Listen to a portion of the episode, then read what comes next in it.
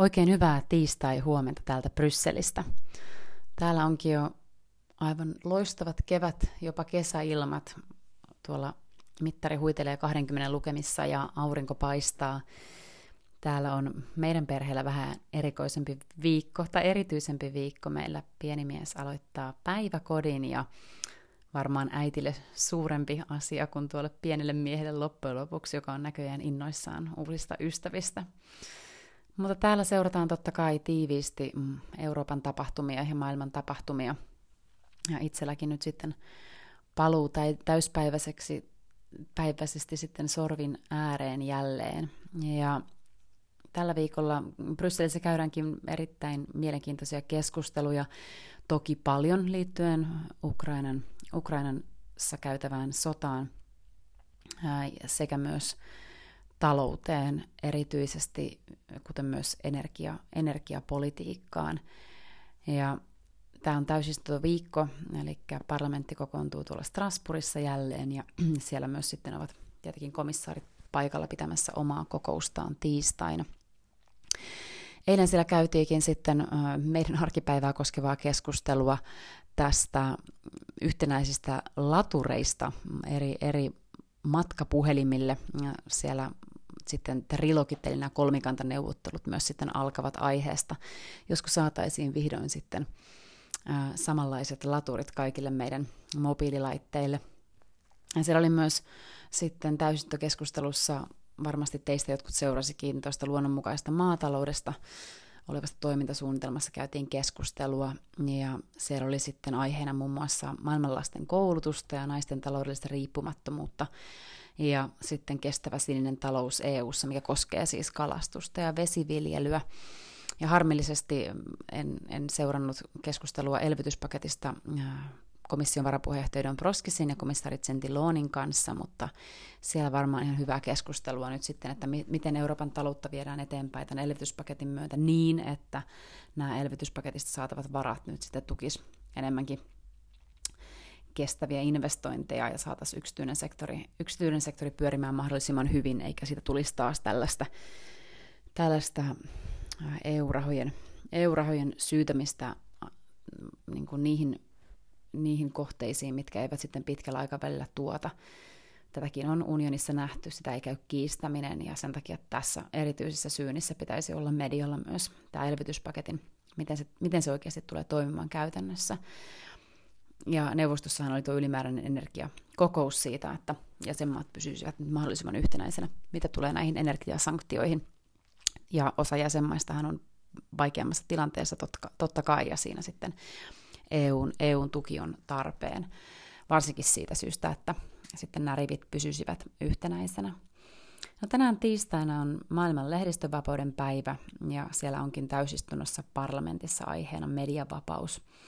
Ja siellä tänään tärppinä kuullaan Italian pääministeri Mario Draghin puheenvuoro Tämä on Eurooppa, ja sitten siitä käydään keskustelua, eli se on ehkä semmoinen, mitä varmaan monet teistä mielellään tänään, tänään seuraa tuolta täysistökeskusteluista.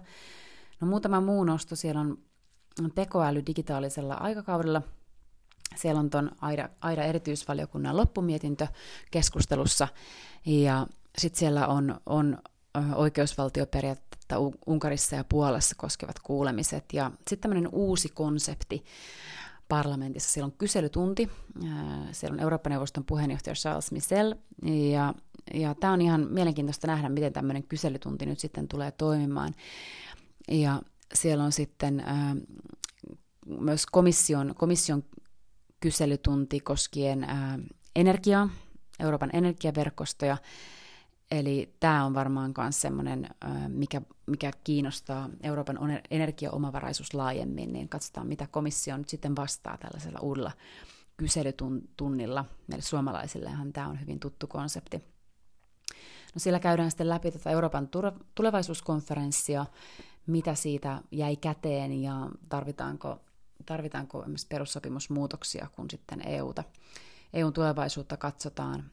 Ja sitten siellä on keskustelussa erittäin ajankohtaisesti EUn valmiutta koskien sitten Venäjän sodan jälkeisiä kyberhyökkäyksiä, tai siis meneillään olevan sodan kyberhyökkäyksiä vastaan, miten EU voi varautua paremmin. Ja sitten siellä on myös koskien tätä sotaa niin vaikutuksia liikenteeseen ja matkailuun. Esimerkiksi tuo Venäjän varastamien lentokoneiden palauttaminen oli nostettu sieltä, sieltä esiin. No komissiossa on tulossa sitten EUn terveystietokantaa koskevaa, koskevaa selontekoa ja sitten uutta strate- strategista kumppanuutta koskien syrjäisempiä alueita. Ja sitten neuvostossa on, on tuota, euroryhmäviikko, taloudesta vastaavat, vastaavat ministerit kokoontuvat. Se on epävirallinen videokonferenssi tällä viikolla ja siellä on keskustelu esimerkiksi pankkiunionista, missä tästäkin podcastissa varmasti tehdään oma jaksonsa. No sitten keskiviikkona huomenna siellä jatkaa, jatkuu keskusteluja mm, tuosta Venäjän ja Ukrainan sodan nimenomaan sosiaalista ja taloudellista seurauksista koko EUlle. Ja sitten siellä on, jatkuu, jatkuu keskustelut tästä Pegasus-vakoiluohjelmiston käytöstä ja sitten kauppaa vääristävistä ulkomaisista tuista. Sieltä pitäisi alkaa myös kolmikantaneuvottelut. Ja tota, torstaina, kun katsoin tätä tota parlamentin täysistölistaa, niin siellä on ihan mielenkiintoinen keskustelu EUn ja Moldovan välisestä yhteistyöstä ja sitten sodan vaikutuksista nimenomaan naisiin tuolla Ukrainassa. Ja sitten ihan mielenkiintoinen tämä muurin rakentaminen valko ja Puolan rajalle. Eli ehkä tuommoiset tärpit nostaisin tuosta torstain keskustelusta. Ja sitten, koska joka viikko melkein EU:ssa e on vaalit jossain, niin Saksassa on paikallisvaalit ähm, Schleswig-Holsteinin osavaltiossa. Ja miksi näitä nyt täältä nostan, niin, niin Saksa on kuitenkin EUn niin, niin iso vaikuttaja, että näillä paikallisvaalillakin aina voi olla, voi olla merkitystä. Ja nyt varsinkin kun katsotaan tätä energiapolitiikkaa, niin ihan mielenkiintoista seurata noita keskusteluja myös tuolta Saksan, Saksan mediasta. Mä ajattelin tällä viikolla nostaa keskusteluun vähän laajemmin tätä nykyistä taloustilannetta, mm, koska si- tällä hetkellä kun katsotaan tota maailmantalouden tilannetta, niin, niin olisin ehkä vieläkin enemmän huolissaan kuin miltä nuo kasvuluvut tällä hetkellä, ennusteet tällä hetkellä näyttää. Ja ehkä juuri siitä syystä, että mikäli tämmöinen mikäli energian ja eri raaka-aineiden hinnat oikeasti tulee pysyvästi jäämään näin korkeille tasoille, tai ainakin pitkällä, pitkäksi aikaa jäämään näin korkeille tasoille, niin, niin se oikeasti lisää niukkuutta monissa vähän, vähävaraisemmissa ja köyhissä maissa, mutta myös laajemmin. Ja tämmöinen yleinen niukkuuden lisääntyminen, niin se ei ainoastaan uhkaa maailmantalouden kasvua, mutta se oikeasti uhkaa myös yhteiskuntarauhaa tietyissä maissa. Ja sen takia tästä pitää olla huolissaan ja meidän pitää pystyä löytämään vaihtoehtoja sille, että, että miten talous, äh, talous saadaan pyörimään ja ennen kaikkea myös kasvamaan huolimatta näistä erittäin haastavista ajoista, mitä muun muassa Ukrainan sota tällä hetkellä maailmantalouteen tuo. Ja kun katsotaan Ukrainan mahdollisuuksia esimerkiksi viljellä viljaa ja sitä viedä sillä tasolla, kun se on sitä tehnyt, niin, niin todennäköisyydet on erittäin, erittäin heikot. Ja sen takia näitä vaihtoehtoja täytyy, täytyy ei ainoastaan EUn, mutta ylipäätään maailman, maailman ää, niin globaalilla tasolla katsoa, että mitkä tulee olemaan niitä maita, mitkä tulee tästä eniten kärsimään ja miten sitten kansainvälinen yhteisö voi tähän, voi tähän vastata. Ja tuossa kun kuuntelin tota, IMFn toimitusjohtajan Kristiina Georgievan puhetta, niin äh, siellä esimerkiksi hän nosti hyvin esiin sen, että, että tämä sota Ukrainassa, niin se oikeasti tarkoittaa tällä hetkellä kasvavaa nälänhätää Afrikassa. Äh, eli, eli sen takia kansainvälisen yhteisön katseet tulee suunnata, suunnata laajemmin eri, eri maihin, ketkä kärsivät tästä tilanteesta. Ja totta kai on sanomattakin selvää, että myös, myös meillä tämä tuntuu kukkarossa, mutta yhteiskuntarauhan järkkyminen on todennäköisempää totta kai heikommin toimeen tulevissa, tulevissa maissa. Me ollaan vähän niin kuin totuttu tässä viimeisten vuosikymmentenkin aikana siihen, että eri raaka-aineita ja energiaa on saatavilla ja, ja kohtuulliseen hintaan meidän näissä kehittyneissä maissa. Ja, ja se on ehkä semmoinen, mihin, mihin meidän sukupolvi on jopa tuudittautunut. Uh, mutta sitten taas kun katsotaan historiaa taaksepäin tai sitten talouden ennusteita pitkällä tulevaisuuteen, niin, niin välttämättä asia ei tietenkään näin tule olemaan. Jos katsotaan, että energiasta tällä hetkellä tuotetaan edelleen noin 80 prosenttia hiilivedyllä, eli, jos pu, eli siis ää, kivihiilellä, kaasulla, öljyllä, niin me ollaan puhuttu näitä, näistä fossiilista polttoaineista luopumisesta yhtä kauan kuin itse on ollut elossa, mutta, mutta liian vähän, liian hitaasti on tehty. Ja, ja on ihan selvää, että näiden fossiilisten polttoaineiden ää, hinnat, ne alkoi nousta jo ennen tätä Venäjän Ukrainassa aloittamaa, aloittamaa hyökkäyssotaa ja erityisesti täällä meillä Euroopassa. Eli tähän olisi pitänyt tarttua jo mut, kauan aikaa sitten, mutta ihan turha jossitella nyt niitä keinoja on löydettävä välittömästi. Ja nimenomaan nyt kun katsotaan tuota talouden tilannetta, niin tämä nopeutunut inflaatio on totta kai huoli, huoli monissa maissa. Ja, ja sitten jos katsotaan muita, muita haasteita, niin tuotannon häiriöt ja sitten se, että meidän kysyntä ja tuotanto ei tällä hetkellä ole, ole tasapainossa, niin nämä on ihan selkeitä, selkeitä isoja muutoksia maailman talouteen. Ja totta kai tämä Venäjän hyökkäys on myös kiihdyttänyt nyt sit hintojen nousua ja sitten se uhkaa, uhkaa pitkittää, pitkittää tätä korkean inflaation, inflaation jaksoa, eli ehkä semmoinen yksi iso, mihin itse tällä hetkellä kiinnittäisin huomiota, on se, että nämä muutokset meidän taloudessa ei todennäköisesti tule olemaan nopeasyklisiä, vaan nämä tulee olemaan pitkän, pitkän, pitkän, pitkäkestoisia pitkäkantoisia, ja sen takia meidän on mietittävä niitä vaihtoehtoja sekä lyhyellä että pitkällä aikavälillä. Ja sitten jos katsotaan näitä Euroopan unionin jotain jäsenmaita, ketkä on ollut, eli Saksaa, haluttomia rajoittamaan sitten tai lopettamaan kokonaan tätä energiatuotantoa Venäjältä, niin totta kai se syy on, on se, että, että nämä energia- ja raaka-aineiden välttämättömyys on, on se, mitä, mitä ei tietenkään voida kiistää. Ja se, että miten pystytään korvaamaan kaikki tämä fossiilinen, fossiilinen energia, niin lyhyellä aikavälillä niin se on se suurin haaste ja sitten pelko varmasti Saksassa, kun lukee saksalaista lehdistöä, on ennen kaikkea se, että tämä tämä talouden tappiot ja, ja tämä niukkuus, niin se nousee liian suuriksi. Ja se, että se voisi uhata sitten ää, yhteiskuntarauhaa. Mä näkisin, että ehkä saksalaisille poliitikolle suurempi pelko on se, että se uhkaa heidän uudelleen valintaa tällä hetkellä, jos saada, sanotaan näin raadollisesti.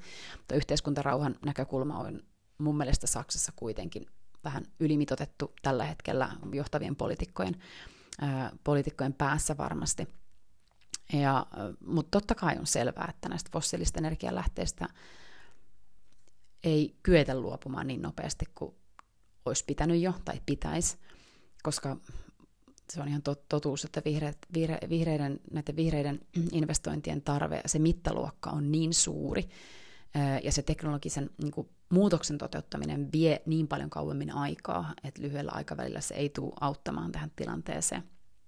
Ja totta kai Venäjä tietää tämän myös. Ja tämä on tietenkin se iso haaste Saksassa ää, tällä hetkellä, mutta se, että, että me voidaan aika paljon myös katsoa sitä, että minkälaiset on meidän niin kuin teollisuuden tarpeet tällä hetkellä, mitkä on meidän kuluttajien tarpeet, ää, miten me voidaan myös adaptoitua tähän tilanteeseen. Tämä koronapandemia on meille opettanut aika paljon erilaisia tapoja kuluttaa ja käyttäytyä ja ennen kaikkea liikkua. Ja se, että onko, onko tietty välttämätön liikkuminen, mihin, mikä, mikä tarvii tällä hetkellä paljon fossiilisia polttoaineita, niin onko se, onko se esimerkiksi välttämätöntä niin tästä korona-ajasta voidaan myös oppia paljon siitä, että mikä on ympäristön ja ilmaston ja ylipäätään meidän ihmisten energiakulutuksen kannalta oikeasti välttämätöntä. Jos katson noita maailmantalouden kasvuennusteita, niin mun mielestä toi jopa kolmen ja puolen prosentin kasvuennuste tuntuu tällä hetkellä aika ää, jopa ehkä ylimitotetulta. Ää, ja kun tämä sota todennäköisesti tulee pitkittymään. Ja se tarkoittaa sitä, että, että se tietenkin heijastaa maailmantalouteen niin laajasti, että, että jos tuo kasvuvauhti hidastuu tätä tahtia, kun se nyt tekee, ja inflaatio kiihtyy, niin veikkaisin, että riskit on, on, on vieläkin suuremmat, ja sitä suuremmalla syyllä meidän ihmisten on ihan hyvä miettiä sitä, että mikä, mitkä on ne meidän omat kulutuskäyttäytymiset, välttämättömyydet, ja, ja se, että voiko miettiä myös, myös sitten tämän maailmantalouden näkökulmasta sitä, että miten oma energia, kulutus, mikä, mikä se oma energian kulutuksen tarvi, tarve oikeasti on.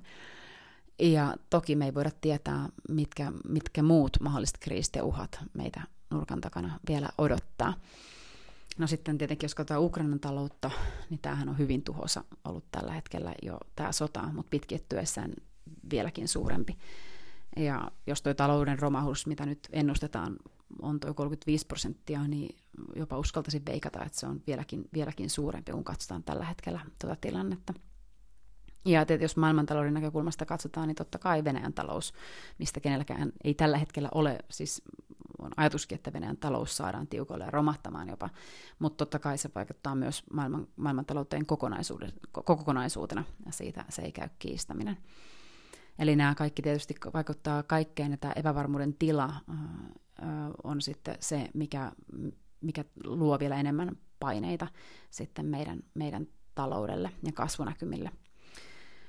No, mä oon kuitenkin henkilökohtaisesti täysin sitä mieltä, että nämä energiasanktiot on välttämättömiä tällä hetkellä ja meidän, pitäisi, meidän pitää luopua venäläistä energiasta välittömästi. Se on haastavaa ja kyllä se tulee uhkaamaan todennäköisesti myös, myös yhteiskunta, yhteiskuntarauhaa, mutta tällä hetkellä me käytännössä se pelaa niin kuin sotarikoksia tekevän itänaapurin pussiin niin kauan, kun me, me niin kuin rahoitetaan tätä heidän, heidän terrorismia, heidän hyökkäyssotaa, heidän järjettömyyksiään Ukrainassa. Ja se, että niin kuin tuossa mainitsin, niin yritin hakea sitten, sitten faktoja sillä, niin tämä kansainvälinen energiajärjestö on, on nimenomaan arvioinut sitä, että, että me kansalaiset, me kuluttajat ja jäsenmaat, niin me oikeasti pystyttäisiin vähentämään tätä öljyn kulutusta aika yksinkertaisillakin toimilla, ja, ja tämän kansainvälisen energiajärjestön mukaan jopa 6 prosenttia. Jos katsotaan, miten, miten me toimitaan liikenteessä, miten teollisuus toimii suhteessa liikenteeseen, yritysmaailma ja sitten meidän arkitottumuksilla. Ja nyt on kuitenkin kesä tulossa, niin tämä on aika mitätöntä siinä, siihen nähen, että, että tuolla menetetään ihmisenkiä jatkuvasti Ukrainassa, vaikka totta kai ymmärrän sen, että me ihmiset ollaan hyvin eri tilanteessa ja kaikilla meillä ei ole varaa miettiä sitä omaa energiankulutusta ja liikennettään samalla tavalla, mutta monella meillä myös, monella meillä myös on. Ja ehkä sitten viimeisenä kaneettina, minkä haluaisin nostaa tähän aamuun, on se, että totta kai tämä sota lisää, lisää riskejä, mitä tulee meidän velkakestävyyteen, ja siihen, että nämä kasvunäkymät on näin heikot ja rahoitusolot olot totta kai myös kiristyy. Ja tällä hetkellä, kun katsotaan eri maailman maita ja katsotaan myös Suomea, niin, niin nämä niin kuin jopa historiallisen korkeat velkataakat, mitä meillä on, plus korkojen nousu, niin se on oikeasti iso asia. Ja sen takia ainoastaan se, että tuotantoa saadaan kasvamaan ja se, että ää, saadaan kulutus, kulutus vielä kohtaamaan sen tuotannon, niin, niin se ei varmaan yksin riitä, vaan meidän on pystyttävä myös, myös leikkaamaan, leikkaamaan jostain, ja tämä tulee olemaan iso asia ensi vuonna varmasti myös eduskuntavaalikeskusteluissa Suomessa. Kun katsotaan Euroopan unionin kaikkia 27 jäsenmaata ja keskustelua, mitä siellä käydään, niin, niin se huoli siitä, siitä velasta, mikä vielä muutama vuosi sitten ei tuntunut niin suurelta, niin, niin sen toivottavasti nousee keskusteluun myös yhä enemmän. Ja sitten se, että tämä tämmöinen niin maiden väliset erot, mitä tulee, tulee tähän finanssipoliittiseen liikkumavaraan, niin ne kyllä kärjistyy entisestään. Eli monet hyvin kehittyneetkin maat, niin kuin vaikka Suomi, niin, niin tulee olemaan haavoittuvaisia korkojen nousulle. Ja sen takia sitten niin kuin eri velkajärjestelyt ja sitten se, että meidän, meidän valtion taloudet saadaan paljon kestävämmälle pohjalle, niin se tulee varmasti kirpasemaan, mutta se tulee olemaan myös välttämätöntä. Ja sitten ehkä viimeinen asia, niin se, että EU pysyisi nyt yhtenäisenä vahvana, niin se on erittäin merkittävää, mitä tulee Ukrainan, Ukrainassa käytävälle sodalle tällä hetkellä, mitä tulee tälle todella valtavallekin energia, energiasiirtymälle. Ja sitten se, että, että me pystytään, pystytään sitten osoittamaan solidarisuutta ja tukea sinne, missä, se on, missä sitä tarvitaan, niin se tulee olemaan erittäin tärkeää. Ja se, että Euroopan talousalue tullaan saamaan, saamaan pysymään kasvun tiellä, tarkoitti se sitten, tarkoitti se sitten minkälaisia toimia, toimia tahansa. Mutta näillä ajatuksilla, ei kauhean, ei kauhean positiivisilla ajatuksilla tällä hetkellä, ää, tähän viikkoon ää, ja palataan jälleen ensi tiistaina EUn polttaviin puheenaiheisiin ja jätäthän eri sosiaalisen median kanavissa myös ajatuksia, vinkkejä siitä, että mitä haluaisit, mistä voitaisiin keskustella ja mitkä EU-aiheet kiinnostaisivat erityisesti. Mukavaa viikkoa ja moikka moi!